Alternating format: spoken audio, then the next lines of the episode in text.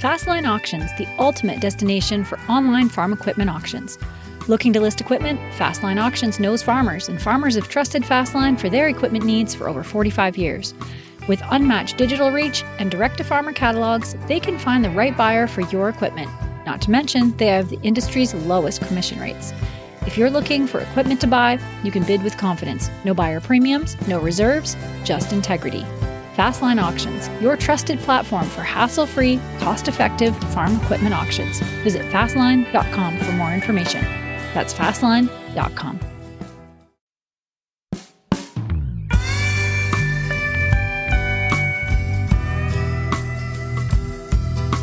Stories behind the ag brands we love and the ag brands we love to hate. What color is your tractor? With Chrissy Wozniak. I'm Chrissy Wozniak, and welcome to What Color is Your Tractor?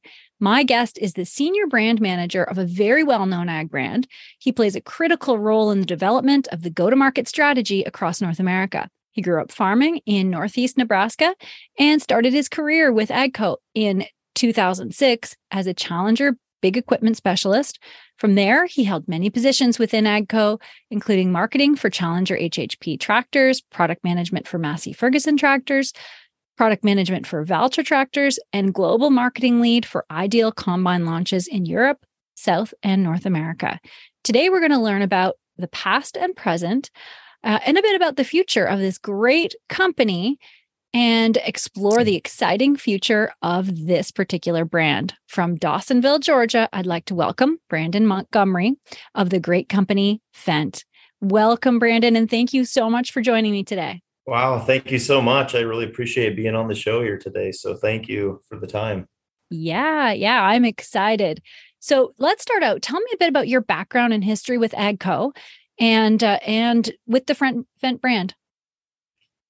So thank thank you for the bio there too. That was kind of summed up a lot of it. Um, I did come from Northeast Nebraska. My family, we we grew uh, corn and soybeans, had a small cow calf operation, and really went into agriculture and a university um, role in, into South Dakota State University, and really started with AGCO. Really, first job out of the company, you know, out of out of a college, and been with AGCO ever since. So you know really that that journey with inside a, a company it's always nerve wracking trying to find a job outside of you know college and where are you going to go? What are you going to do? Trying to answer all those questions to it's a company i've been with since 2006 and it, have loved every minute of it.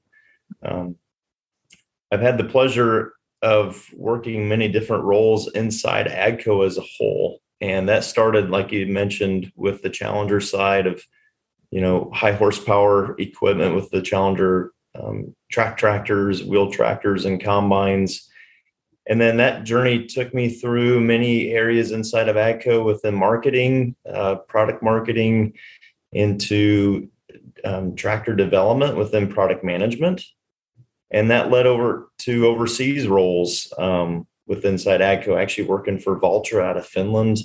And then moved to Breganze, Italy, where our ideal combines are produced, and then finally came back and landed here in, in North America again in 2020, and and now the the proud um, you know role and sponsor of Fendt in North America is the brand lead. So it's been quite a journey here, Chrissy, with Inside AGCO. I, I would never have guessed that many opportunities existed but um, extremely proud to represent Fendt for North America as, as part of a, a huge growing brand inside of the global um, theme of, of farming equipment.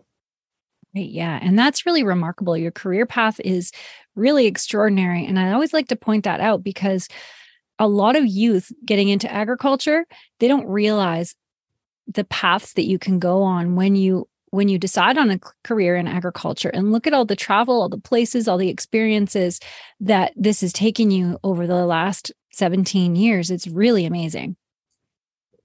I grew up really, um, there was an Ash Falls fossil bed in northeast Nebraska, and there was a 1420 drive in where two highways met, and uh, there was a big burger restaurant there I never thought I'd make it further than that.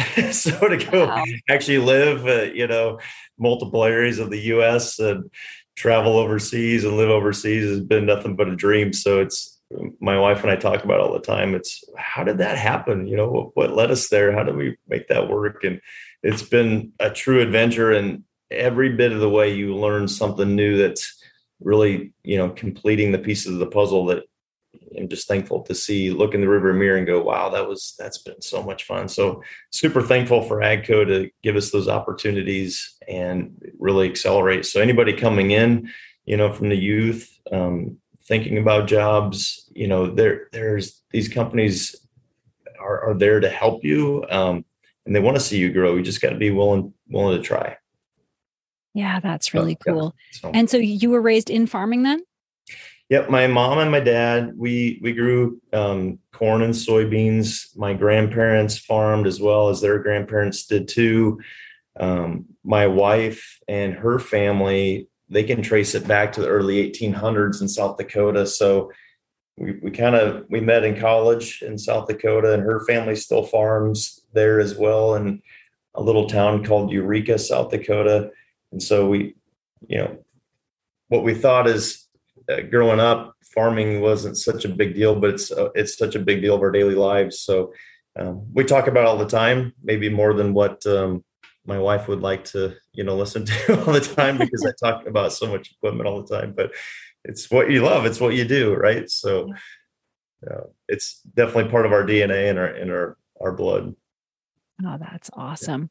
and and so why did you choose to continue to serve the industry? Like when you decided to go to school, what what was it? That's a great question. I I went into agriculture. My my background there at South Dakota State was ag systems technology. I knew I wanted to serve in agriculture, but wasn't sure. So I, it was a great way to lead into many different areas because it touched on the mechanical side of equipment, hydraulics, electronics, um, but also you know, at that time frame in 2000, early 2000s, was really getting in the technology side with auto steer. Right. So we really had the opportunity to see something that was up and coming with with that level of technology.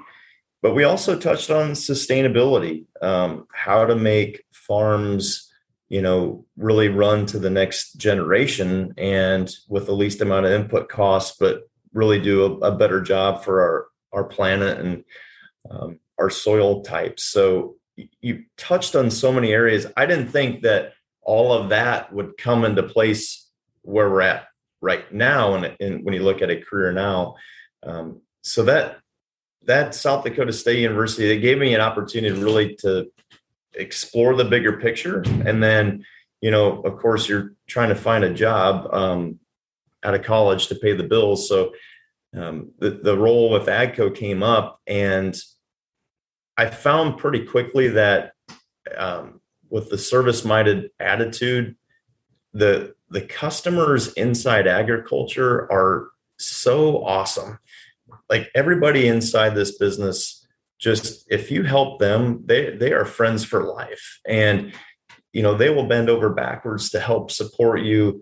And it, I learned that pretty quickly early on in my career. Is if you just go the extra mile and you really are service minded like th- there's nothing going to stop you um, in terms of of growing your business, and that's what really draw me to it, and what what's kept me inside of agriculture. The the conservative nature of our farmers, they care about you know their communities. They serve their communities at such a high level on you know who they're they're hiring.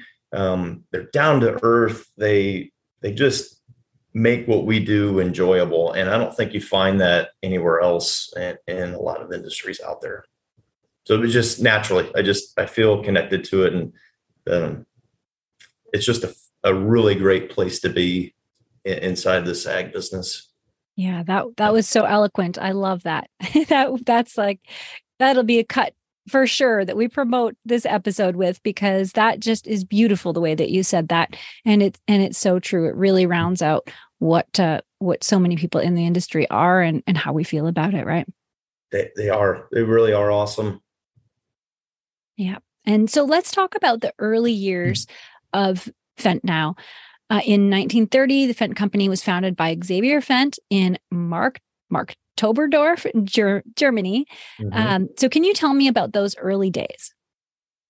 So, something you may not actually know um, about Fendt and kind of where it started. I've got this this history book in front of me um, here to kind of point out a few things, but the family actually started it can be traced back to the 15th century you know right in bavaria that's if you're frameworking you've never been over to germany before that is the place where they still wear lederhosens today right? It's a big festival with oktoberfest. You think of the big steins beer. You know that's that's right where this Fendt brand really started and and started to live. Um, something a lot of our audience members may not know is that Sylvester Fendt was a master metal worker and, and tower clockmaker. So he moved to the village in 1635, and it was later named Marktoberdorf um, later after that. But they actually started off building um, clocks for for churches and windows. They were mm. master craftsmen at metalwork they did a lot of work in the the, the churches themselves, ornate, beautiful. I mean, you're talking iron steel jobs you just don't see anymore, right? That those, those were the family that were master craftsmen. That's what they did, but they recognized, you know, as as secularism was starting to take place, they knew fewer churches were starting to be built, so they were having to kind of switch gears themselves. And you talk about farmers having to make a shift, you know, to stay, you know, in the game and pass it down to the next family. Well, they realized they had to make a shift, and that's where they really started to get in, into agriculture itself, and they they really branched off into more mechanical side, um, which eventually led to the first Fendt diesel Ross tractors. You know, 1926. They started really with mass production in 1930. So that's a little bit of a background, you know, in the Fendt world itself. And that's, you know, today, today, that that is still the home of Fendt, Marktoberdorf. Wow. So what it was in those early 1900s, you know, tracing back to the early 1600s, what seems for us as American, you know, a really long time ago, they, they can trace that lineage so far back. And I think that's something that's really unique about Fendt is having that DNA as as part of the start of who they are, and it's still in that DNA. You live and breathe it as you travel there. Um, it's such a special place, you know, inside of this big world that we live in. But you really make it localized when you have kind of that background, and they're still in some of the same buildings that they were back in, you know, 1926 as they are today. So that's a little bit about the early you know journey of Fendt as it got started. Yeah, yeah, and you mentioned the Fendt Diesel Ross. It's often mentioned as a significant innovation of its time. So, can you explain how this tractor impacted the ag machinery industry at that time? So, the Diesel Ross machine it it really started off. Um, you know the the word Diesel Ross itself. Let's take that as part of the understanding. That's the logo, right? Um, it was really farmers going from, you know, horse drawn um, implements, plows, and some tillage to diesel Ross being actually, a, a, you know, something that runs on diesel as a horsepower, right? So it's transitioned from a big innovation in itself, going from horse to a mechanical device to do the same type of job. Um, that in itself is a major innovation in the world, right? So, you know, they they were not the only tractor manufacturer, but they were one of the first for sure inside of all of Europe to really invent the tractor and start from that journey.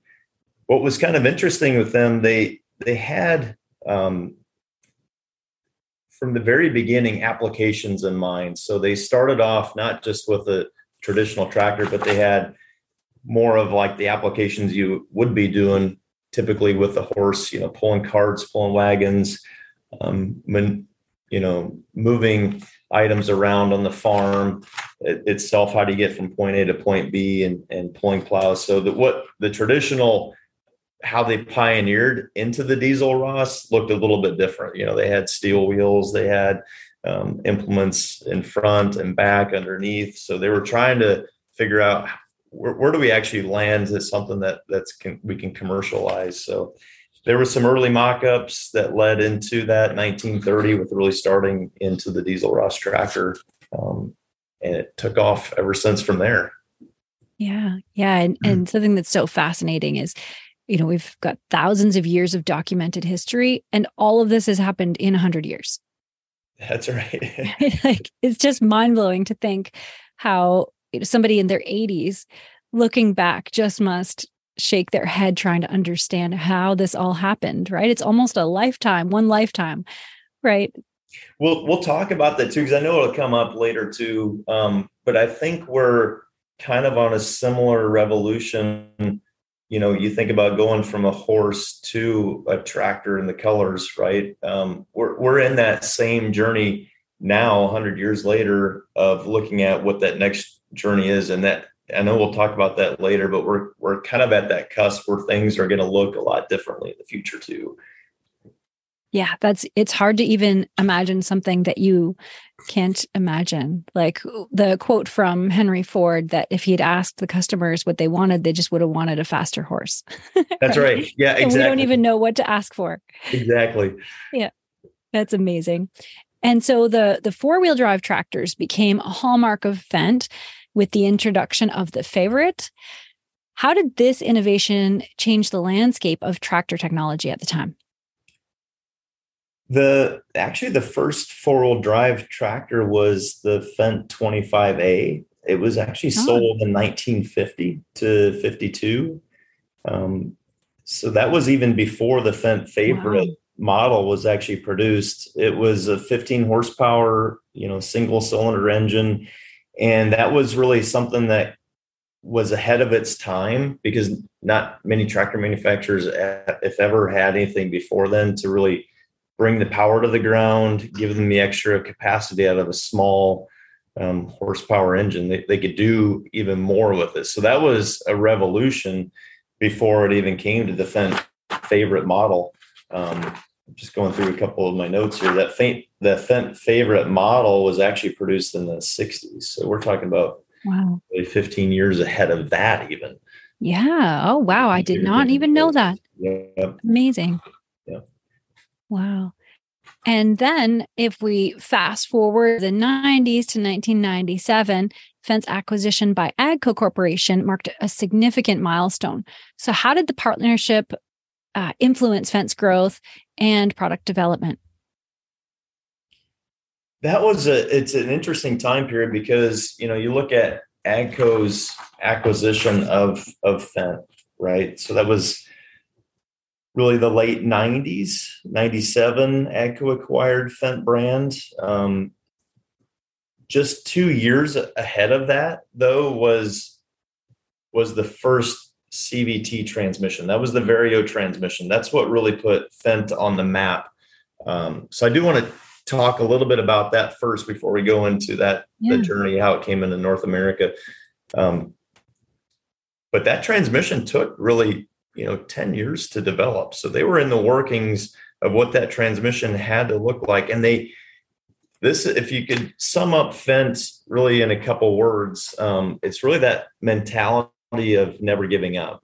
And they knew they just knew the inventors of that transmission knew they there was a better way to transfer power. They had worked on um, you know different gearboxes mechanical gearboxes which you would say is like a, a crash gearbox. Like you you've got to basically clutch stop mesh the gears in and then let the clutch off and go to um, sliding clutches um, constant mesh gears where they can shift on the go to you know liquid clutches that they could actually shift under load under torque and they knew that there was a better way to do that job um, everybody since then has tried to imitate what Fendt has done with that CVT. And if you think about the way the mechanics work, combining hydrostatic power with mechanical power of a hydraulic pump and motor controlling a, a ring gear around a planetary set it seems so simple. It's like, well, why didn't anybody else do that? I mean, it is so brilliant.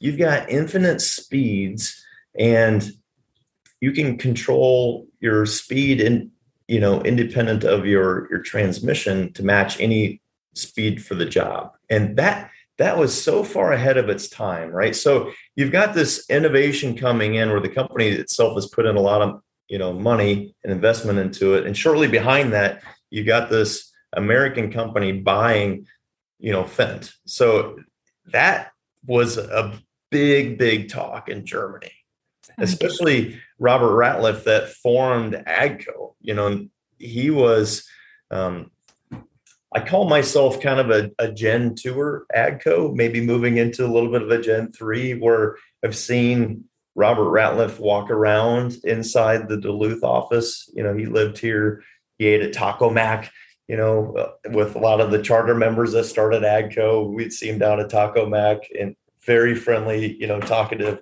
But he built this company, um, you know, around that late 1996 and 97 of how are we going to tackle this building a full line and they knew what was so cool they when they saw that CVT, they knew that it was something they just could they knew it was going to take off and i think it's extraordinary to find people that have that vision that know it that is something that's going to revolutionize the industry to be able to take that and and actually acquire a brand like Fendt that's ahead of its time, um, I think is just marvelous. You know, they that's very rare to have that vision and foresight. And I think Robert Ratliff did that.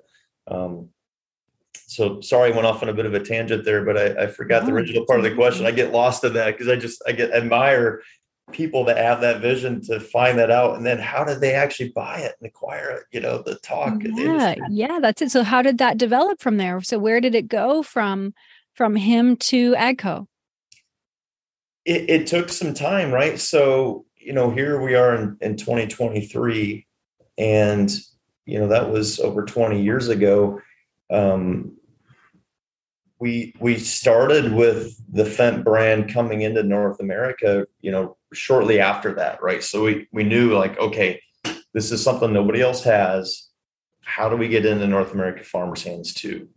And in Europe, it was really starting to take off. It was ramping up. The brand was very well known, was very popular, very mature in the industry. But for North America, it was it was a a starter. You know, it was a no name brand, right? Nobody knew who it was really, unless you had some German heritage.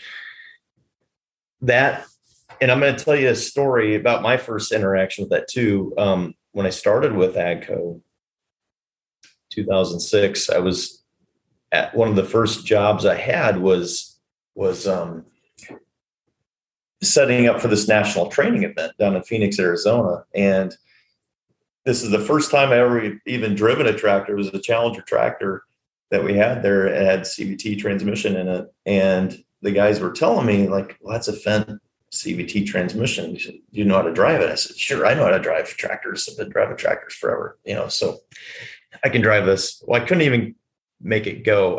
so oh, wow. the guy said, you just shuttle into reverse and push that little pedal like you would drive a car. And I did that and backed up to the sunflower tillage equipment that we had that we're trying to set up.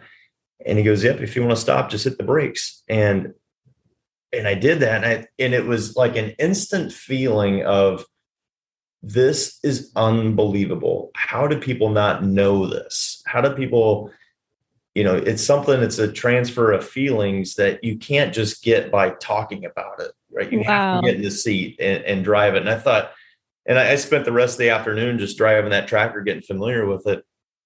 And I was telling everybody I knew about this. I'm like, have you tried this? Can you believe that this does?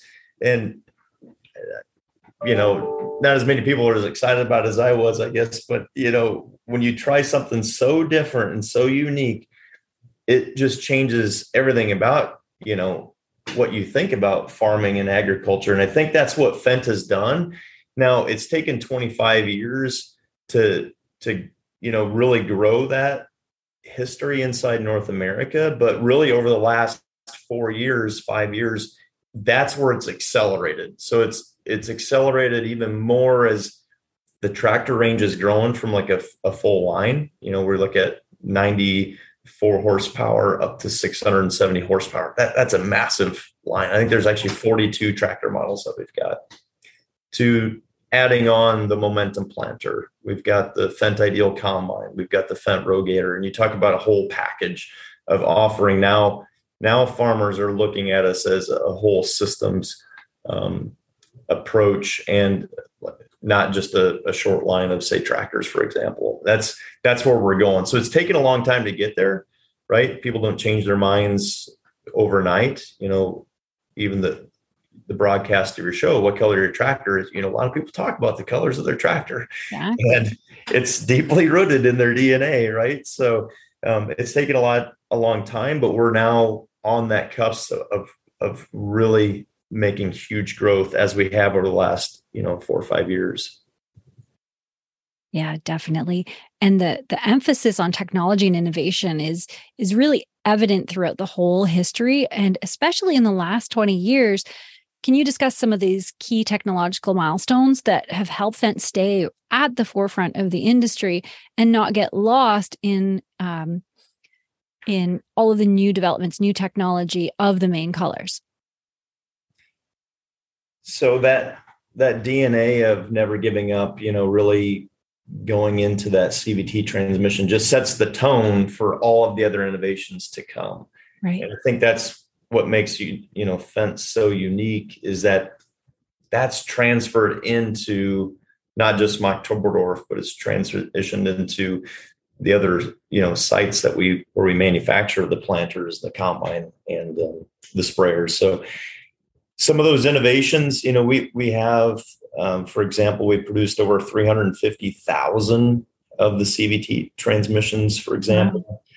Um, we were one of the first to develop cab suspension. I think Fendt tractors are so well known for its comfort features, um, cab, ride, ride quality. So We've got over 38 years of experience in cab suspension as well as front axle suspension, one of the first on the market with front axle suspension. Um, you look back at the transition from you know analog to digital on electronics they were also one of the first to really come to market with CAN bus control technology how that engine transmission electronics all talk to each other uh, one of the other ones of innovations was pressure flow compensated hydraulics. You know, not not too many you know knew what that was, and the ability to have hydraulics on demand versus an open center system. Um, that, that that's a big movement as well. Fendt was inside of there too.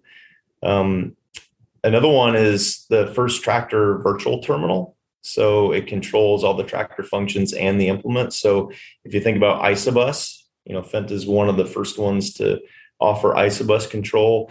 Um, many of the farmers listening to this will think about, you know, hydraulic couplers and tips and how many times they've changed, you know, different manufacturers on on hydraulics, for example. Same thing happened with terminals and monitors too, right? So we have the, you know, one of the first abilities as as Fendt to offer that up where any implement with isobus could show up on your terminal and display um, without needing the, the original monitor to control that.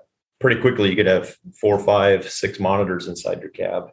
So, one yeah, of the first that- ones on the market with that. Um, exhaust braking, trailer braking, hydraulic braking, that's you know was driven mainly by regulations but i think what Fendt did is they innovated around those regulations to bring new technology to market. So, um, especially in Europe, they use a lot of air ride brakes for their implements to make sure that they're safe.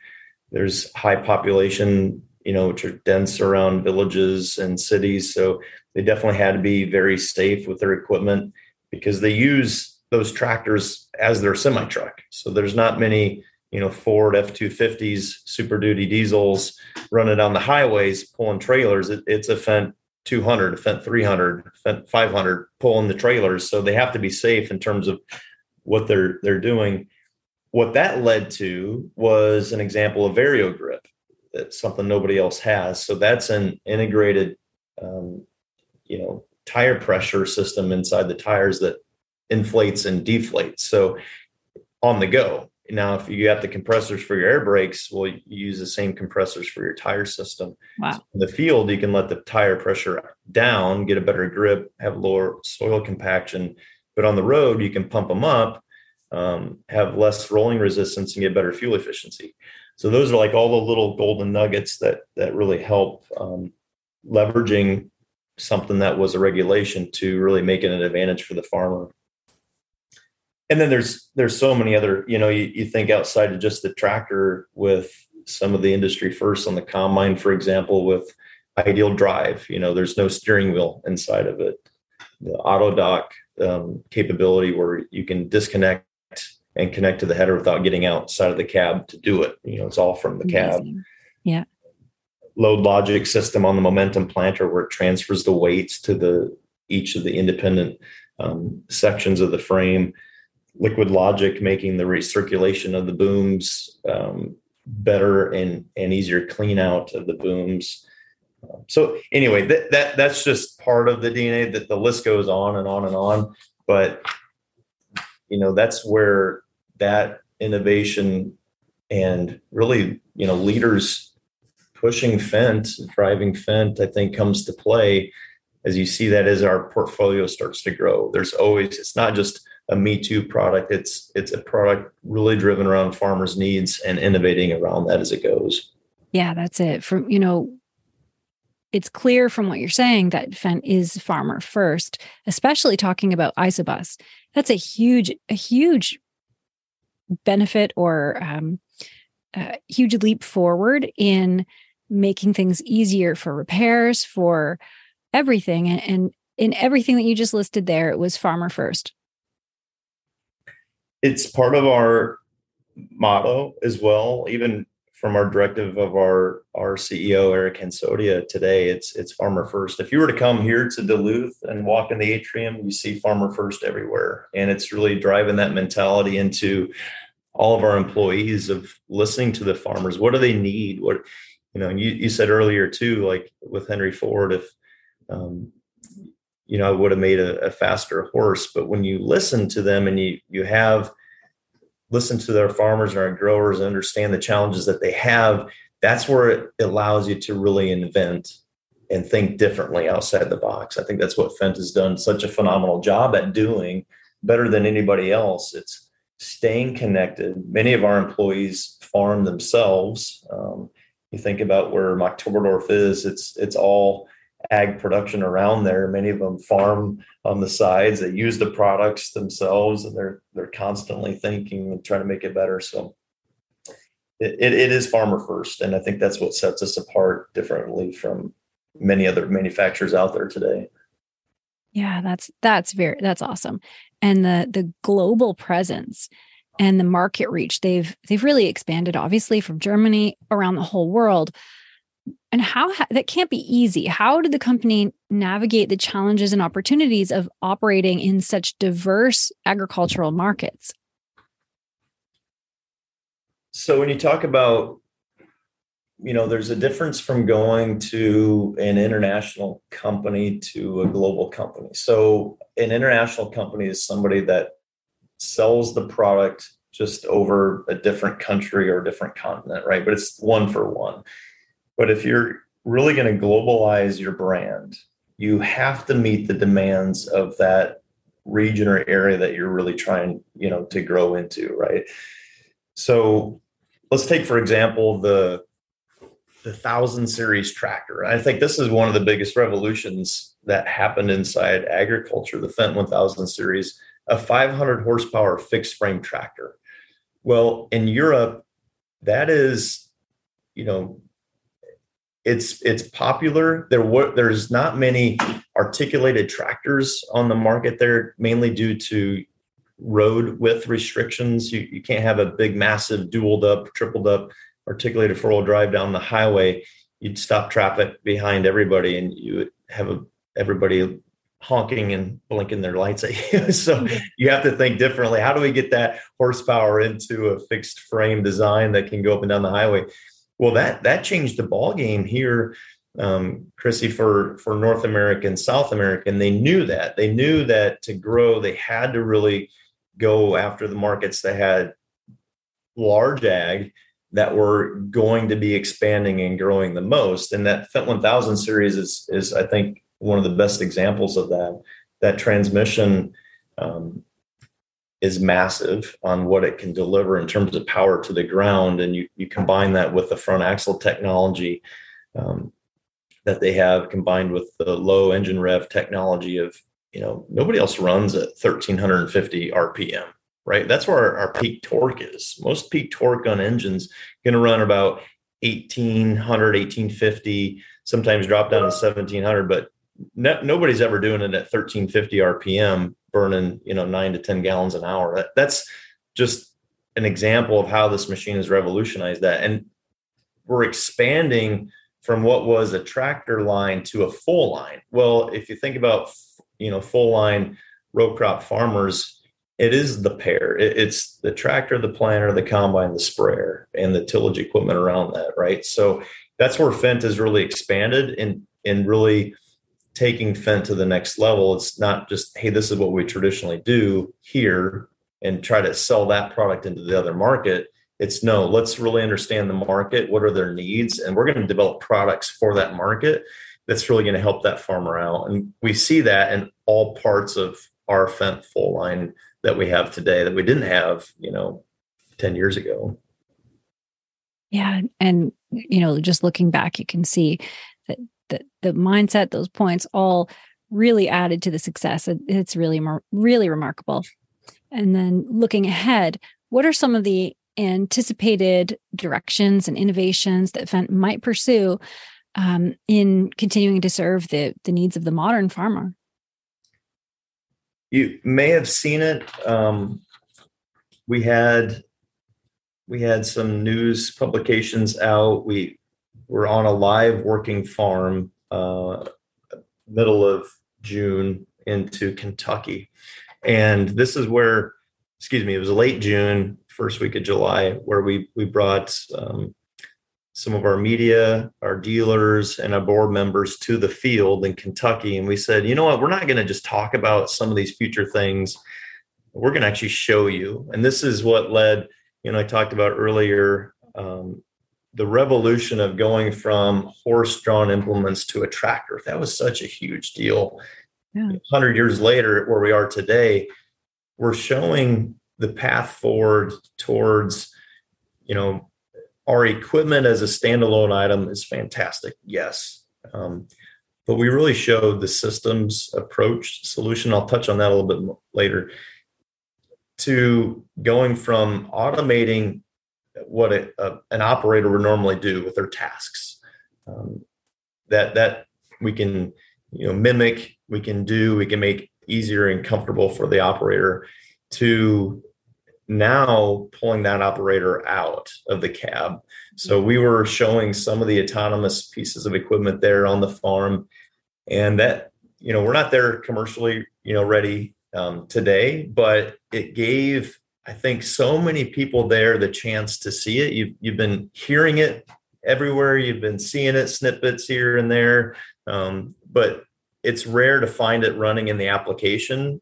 And when you see a combine harvesting with an operator in it, and it pushes a button to call a tractor that nobody is in it with a grain cart, pull up next to the combine and unload on the go.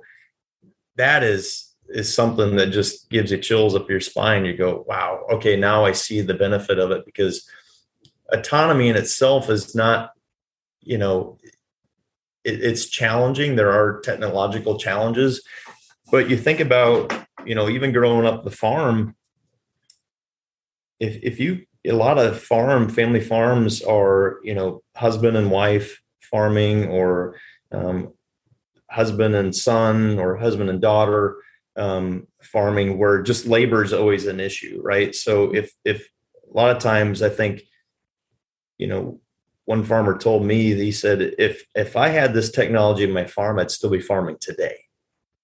And whereas now they've exited out of the farm because okay, well, dad was running the combine, the son was running the the semi trailer, so dad would harvest with the combine, fill up, drive to the the semi trailer or the gravity wagon, unload. Son would be then taking it either to the elevator or to the you know the the storage bins. Well, if you think about how much time you lose in an operation, especially when you're trying to get all that crop out, it just extends your harvest season. Yeah. And therefore you can't do the other things that you need to do, like tillage, like, you know, um, you know, filling your contracts. And that one piece would have revolutionized their farm for sure by keeping the combine up and running up and down the field today. Well, there's there's huge operations that you know they're running six, seven combines, running you know seven, eight, 10, 12 semi trucks. You cannot stop. You you have to keep going all the time, and that's what we brought to life. Just a sliver of what autonomy can bring to the full picture, and we're in that mode right now of making this a big leap again in the future, and it's so exciting because I think nobody else like Fendt can really lead that way. I think we've got some of the best DNA inside of our company, AGCO, supporting every bit of that.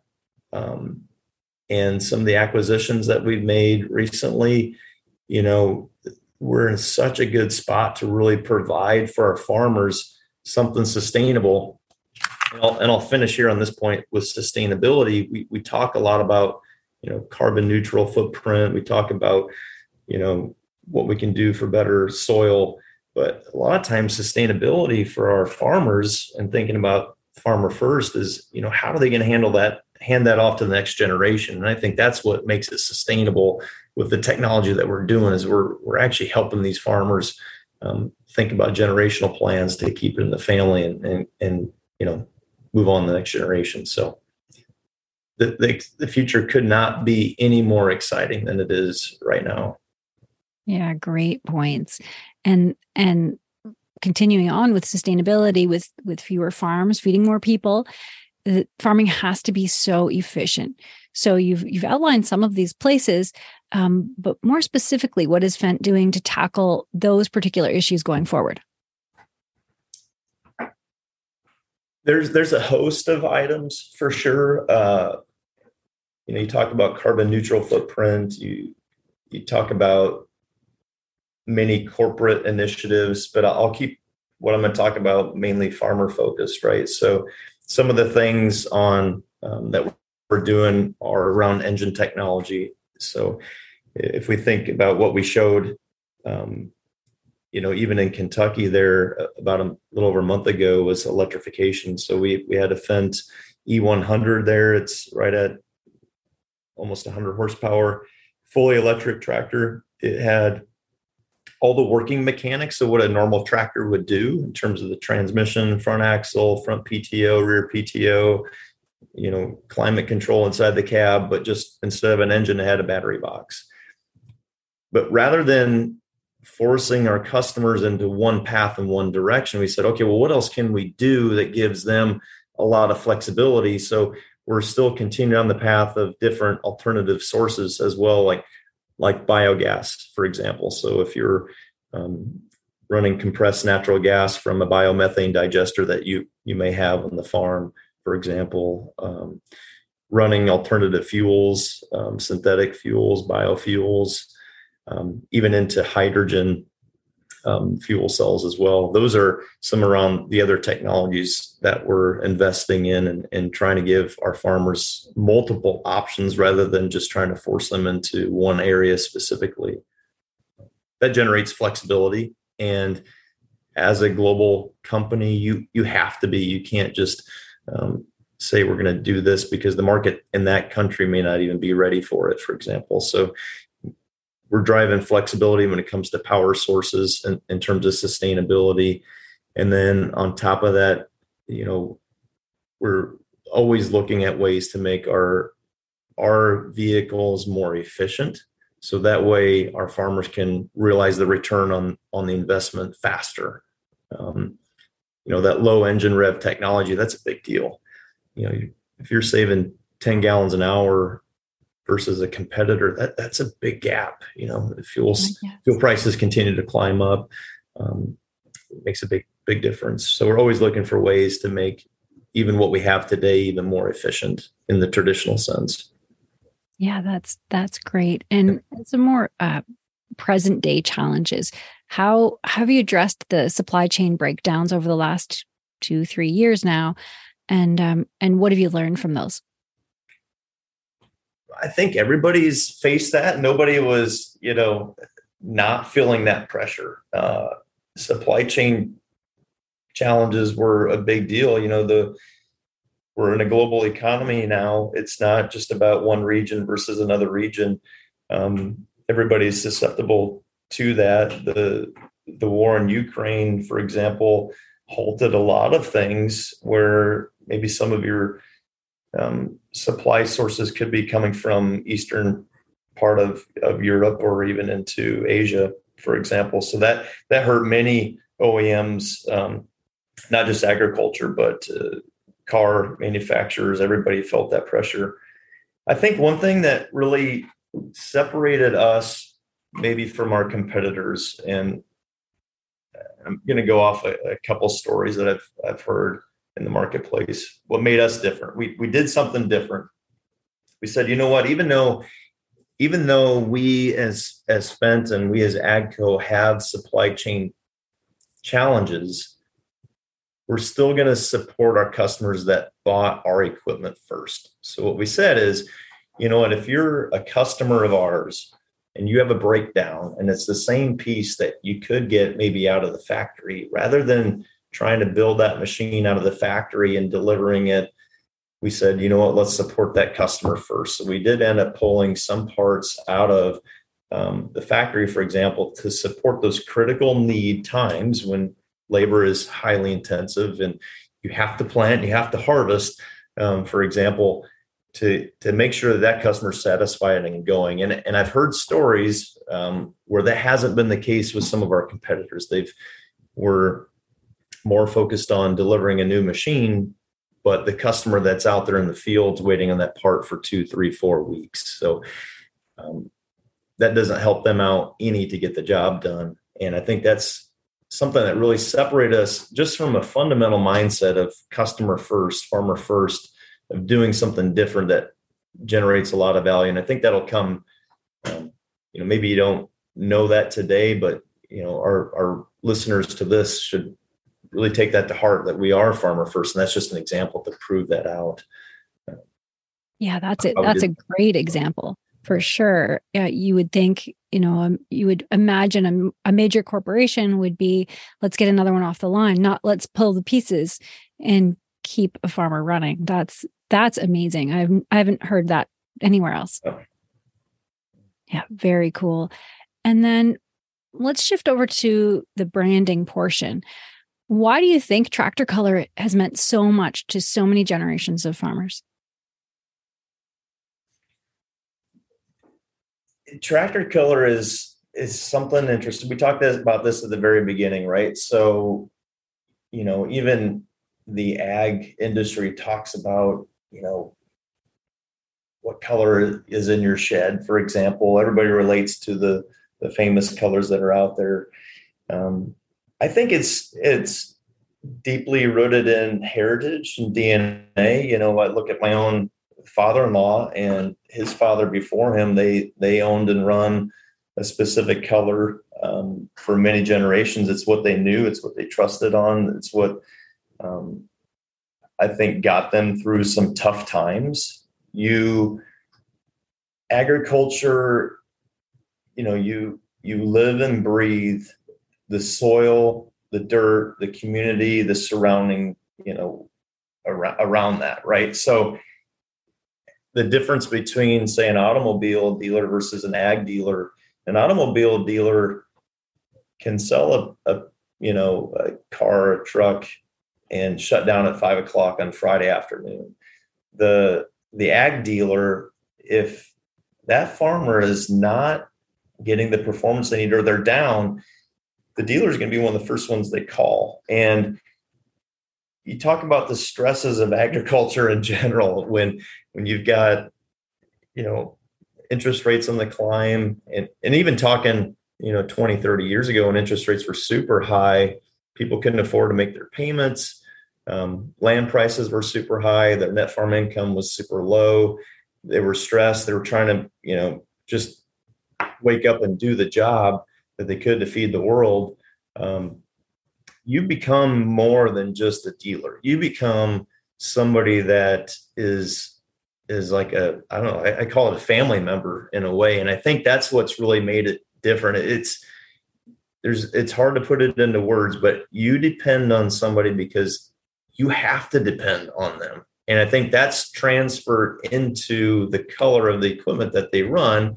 because when they they tell stories at the coffee shop and they're like, you know what, this happened to me, and it doesn't matter what color machine it breaks down but the dealer did this and it took care of me that way. The company took care of me that way.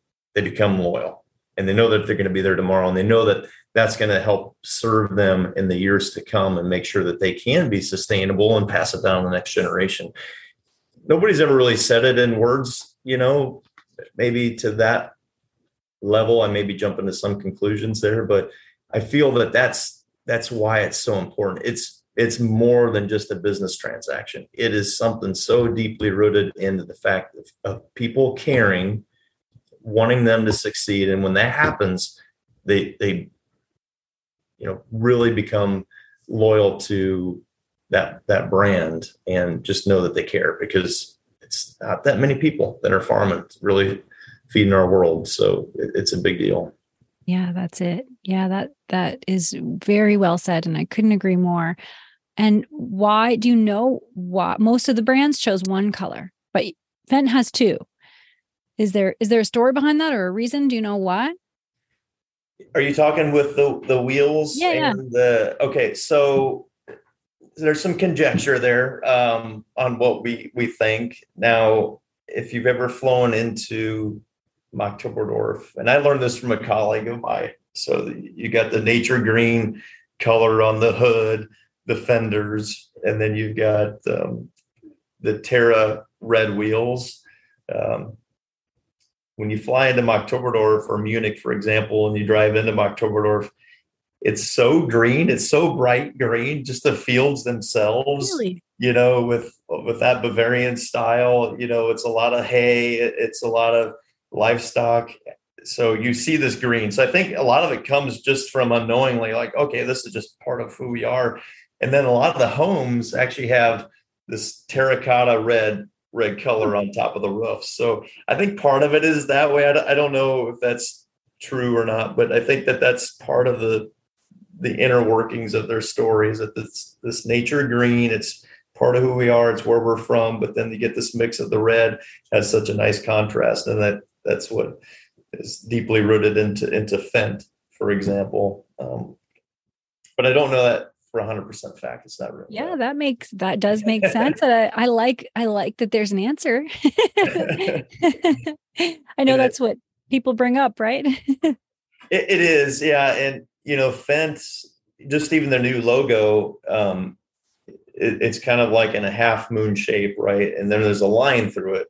Mm-hmm. and what what that that line symbolizes where earth meets the sky oh, wow. so our our Fendt team, Oktoberdorf, you know, the ones that, you know, been working their generations, um, have told us, you know, they're so committed to agriculture, our farmers, that this is just part of their DNA. It's who they are, right? So that Fendt Nature green color and that that Terra red wheels, it does have a lot of symbolize symbolization, and you can point it out from you know miles away looking on the highway, you can see, oh yeah, that's a Fendt. I know it is. It makes it stand out for sure. Definitely, for sure. And and you mentioned this before with fewer farms. Something I hear when I sit with with salespeople in the industry, it means that there's fewer decision makers, right? Because there's fewer farms, more maybe same acres, but it's not like there's 10 farmers in one area, so that's 10 different colors. So, what is brand loyalty uh, what role does it play in this new era where there are fewer farmers, fewer decision makers? That it's an interesting question because I see it I see that side, but I also see the complications of actually generational planning too, where a lot of family farms are forming LLCs, where yeah. Maybe they're farming the same acreage and size, but now farms have kind of split up and maybe one's managing it, but then you have different owners inside the same um, farm it, itself. And that presents a challenge, right? Because then everybody has kind of like a board, a voice of, well, what what do you buy? What do you purchase inside of this farm? So you you got more of the traditional route, but then you also have kind of like a more of a, a corporate feel to it as well too, and that that presents a challenge. I think what more so than today than ever is that um, with the challenges of farming, that net farm income is they're simply looking for a partner in the business that cares to make sure they have a return on their investment. And I think yeah, that's, that's, where key. Fendt is really coming into play more than anybody else right now is that the things that we do to make that return on the investment known, people are going, okay, I get it. I get it now why you got low engine rev technology because, yeah, I'm spending a, a ton of money on fuel. I get why you're focused on your combine with residue management spread, for example, to have an even residue spread because my emergence in the spring with my planter is that much better. You know, I, I get it now. Ideal combines, why you did that. I get why now the momentum planter is, you know, able to push out five to six bushels more per acre than a competitor with precision row units on the same. It's not the same technology. It's how that technology works as a system. So with with um, our load logic system on the planter, you know, having less compaction, getting that the row units down where they need to be, we, we've seen that increase. And then then you say, okay, well, I get why you're making a two in one sprayer now, where yeah, I can get my my pre emerge and then a little bit of post emerge with corn and soybeans, but now you're able to allow me to do spray fungicide late season application in corn. Wow, now I can really get a return on my investment, which mm-hmm. when you add all that up, that's where I think, you know, more so than anybody is really looking for that partner to, to help them realize that return on their investment and make sure it works for their operation. That that's a big deal. So yeah. I think that's what Fendt's doing better than anybody else right now. Yeah, yeah, that's really great. And then with with on kind of the other hand of things I hear big corporations are buying up a lot of the the small standalone manufacturers. It happens all the time and now there seems to be you know three or four big corporations who own most of the brands most of the colors. So that that gives more challenges to the companies in in how do they keep brand loyalty when they have this brand and this brand and marketing dollars are funneling down how are they trying how are they navigating that where we need brand loyalty in all of these areas even though we're competing yeah it, it's not so hard i think it's um you're you're going to have that, right? So we, have seen that over the ag industry for since conception, really. You know, um, Allis-Chalmers, Cockshutt, uh, Oliver White, you know, all of these things that have morphed into where we're at today. Um, I think when when a brand wins with brand loyalty, it really comes down to um, the ability for them to support them when they're when they are in need and anybody can make a, a, piece of equipment but if you don't have the support behind it to keep them going that's not going to last long at all. So it doesn't matter if you bought somebody else if you can't support in the field um, you're, you're not going to win out there. They may buy you once but they won't buy you again. So i think when it comes to brand loyalty building that up we we spend you know quite a bit of money getting the name out there um, and we're doing a good job. Our customers are cheering us on. They want another competitor out there um, to compete against some of the bigger ones too but I think being service minded, being humble, being somebody that really cares about their their farm, their fields, um, and you know their future growth. I think is what separates a brand versus somebody that's just you know in the business to make money just for for the steel and iron it is. That's where we're going to win, and I think that's where we're we're headed. That makes us different and unique to grow that loyalty than somebody else out there. Yeah, good points. And and as the brand manager, what technical things are you doing uh, to to expand the brand and expand market share? One of the biggest things that we're doing right now, uh, in terms of building the brand itself, is we've put a stake in the ground. So the stake in the ground is our our Fendt home for North America. So we definitely you know, if you think Fendt globally, we, have got lots of different manufacturing facilities in Europe, um, some in, in Brazil, um, even a couple here in North America within Jackson, Minnesota, Hesston, Kansas, and we've got our parts warehouses there in, near Chicago, Batavia. Um, but we've we put a stake in the ground, and it's a major stake. We we've said, you know what, Fendt North America home is going to be in Jackson, Minnesota, and that's where we produce traditionally the the the track tractors and the RoGator sprayers and the TerraGator ag chem equipment. And that is now transitioning into our Fendt home for North America, where um, it'll be completely remodeled. It's going to be fantastic. Um, it's really going to be our showcase where you learn more about Fendt, the brand itself, what makes Fendt Fendt, and you have a, a positive experience. But also to do internal trainings, um, we can host events and we can also bring guests in from outside the industry to really learn and know what Fendt is. And that that's just one example. That's a major investment. Right. Um, we're we're really growing with our farmers. We're definitely attending every farm show we definitely can. Um, we're growing in our advertisements as well too, and you see the growth in our dealers. You know the number of dealers that we have is continuing to grow. We've got some strong initiatives with them in terms of market share, and they're they're hungry for it because it's they know it's out there. There's a, such a large underserved group of farmers um, out there that um, we know we can serve and provide a great value for them. So when you add all this up, we've seen you know triple digit growth numbers the last couple of years, and that projection is going to going to keep going that path. We do the right things, it's going to keep going the right path. Yep. Yeah. sounds like you're on the right path. Mm-hmm. And how do you, when somebody sees that logo, sees that tractor, how do you, as brand manager, want them to see? What do you want them to feel? When they see the Dieselross logo on the front hood of their tractor or sprayer or, or combine um, or Momentum, for example, I want them to know that Fendt is a leader in technology. We're we're going to make that return on the investment, and we're going to deliver to our promises. And when you combine all that together, you'll know that we're farmer first.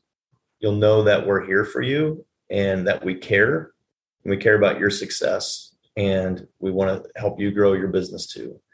So that's when you see that logo, just know that Fendt's behind that. There's a lot behind it. Um, and to give an example around that, you know, Gold Star warranty, talking about caring, is giving a full three-year full machine warranty with with service and inspections included as part of the standard. You know, it just raises the bar that nobody else is doing out there. Um, when you add all that up, just know that Fendt cares, and we're we're here for your business. Yeah, that that is awesome. And I have one last question for you. What mm-hmm. color is your tractor? My tractor specifically, it's the yeah. Fendt Nature Green with the Terra Red wheels. Yeah. that awesome. is fun. Yep. and where can people learn more about Fendt? Learn more about Fendt at Fendt.com. We've got so many exciting things there. You can tune into the Fendt Lodge on our website.